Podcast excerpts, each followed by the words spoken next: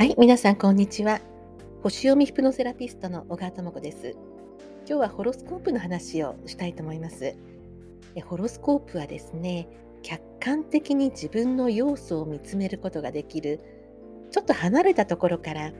ご自身を見つめるのにとってもいいツールなんですね。星読みと私は言っていますけれども、アストロロジーと言います。えー、有名な先生術の研究家のお一人に、ディーン・ルディアさんという方がいらっしゃいます。彼の有名な言葉があるんですけれども、ちょっとご紹介しますね。アストロロジーは言語である。もしこの言語が理解できたら、空があなたに話しかけてくるだろう。もうね、この言葉はまさに、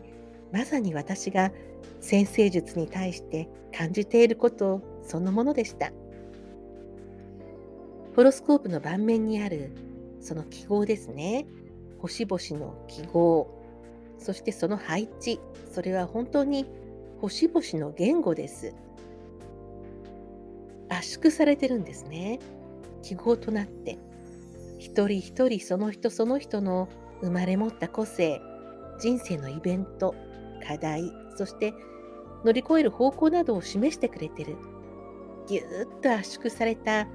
記号です。ホロスコープを読むというのはその圧縮された情報をこう回答して読んでいくそういう作業になるんですけれども、まあ、これがね何のために役に立つのかというとここが肝心なんですが今現在の現実の生活がよりよく流れていくためにそのために私はホロスコープを見ることをお勧めしています。で星占いとホロスコープ星読みアストロロジーというのはちょっと微妙に違うんですね。星占いというのはもうそのアストロロジーの一つの要素なのでそれはそれでとてもあのいいものだと思うんですけれどもお一人お一人星の配置が違いますのでもう一括りにあの何座こう何座こうということはねあのもっと深い部分ではそこまではこう読めないものなんですね。ですので10個の天体太陽系の10個の天体さらにまあ小惑星とかいろんな星がありますので、えそれを読むことでご自身の中の要素を深く感じることができます。私はその自分のホロスコープを読むという作業に、まあ、一月ぐらい最初かけたんですけれどもこの丹念な作業の結果自分の人生の進む方向に納得がいきました。そして自分自身の個性にも納得ができてそして精神状態がとても落ち着きました。あ私はこういうふうに生まれついたんだ。私のこの性格の傾向ですとか人生の選び方ですとか何かこうどこかにいいのかな？それは例えば親の生き方とは私の生き方は違うわけなんですけれども小さい時に、まあ、見てきたね。親のライフスタイルがどこかにそれ私の心にあってなんとなくそのように進むのが正しい、まあ、正しさというのは人生にはないと思うんですがやっぱり思い込みありますね。そのように進むのが正しい。例えば兄弟はそのように進んでいる。私は違うように進んでいる。なんとなくモヤモヤ感。なんとなく今幸せなんだけれども心のどこかになんとなくの引け目であるとかどうしてもそういうことを感じていました。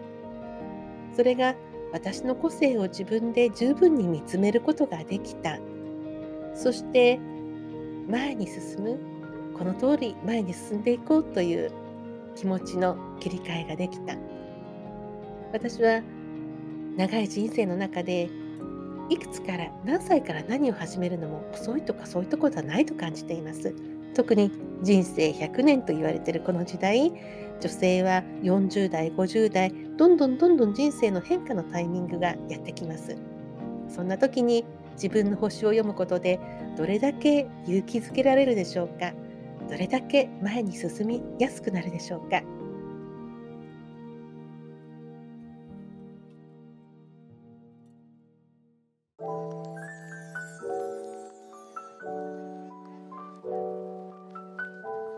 はい、いかがでしたでしょうか。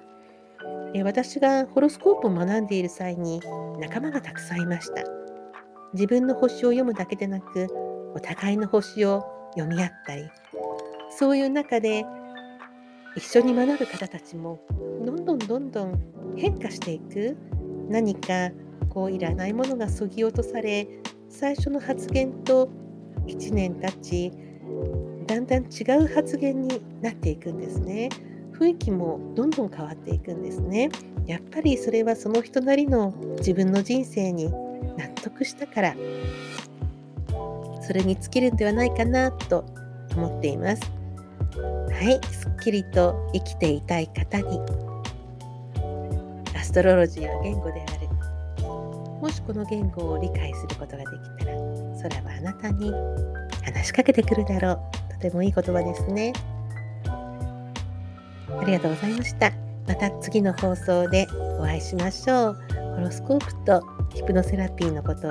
またどんどんお伝えしていきたいと思います。お相手は小川智子でした。